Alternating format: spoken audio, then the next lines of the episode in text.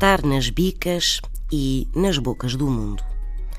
Quando alguém está prestes a alcançar algo muito desejado ou em vias de obter alguma coisa, uma promoção, um cargo, ou ainda quando se está na iminência de ver satisfeita uma ambição, diz-se que essa aspiração está nas bicas.